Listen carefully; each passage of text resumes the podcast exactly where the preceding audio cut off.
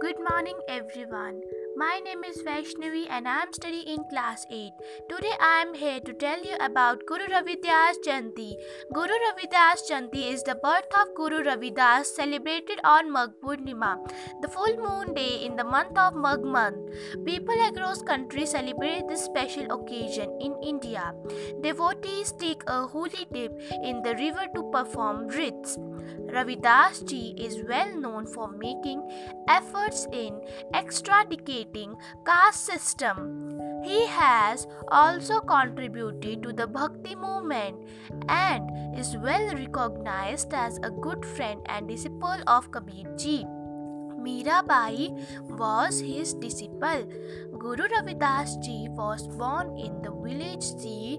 Govardhanpur. It is the annual focal point for the Ravidasya religion. So, on 14 Feb, we all celebrated Guru Ravidas Jayanti. Thank you and have a nice day ahead.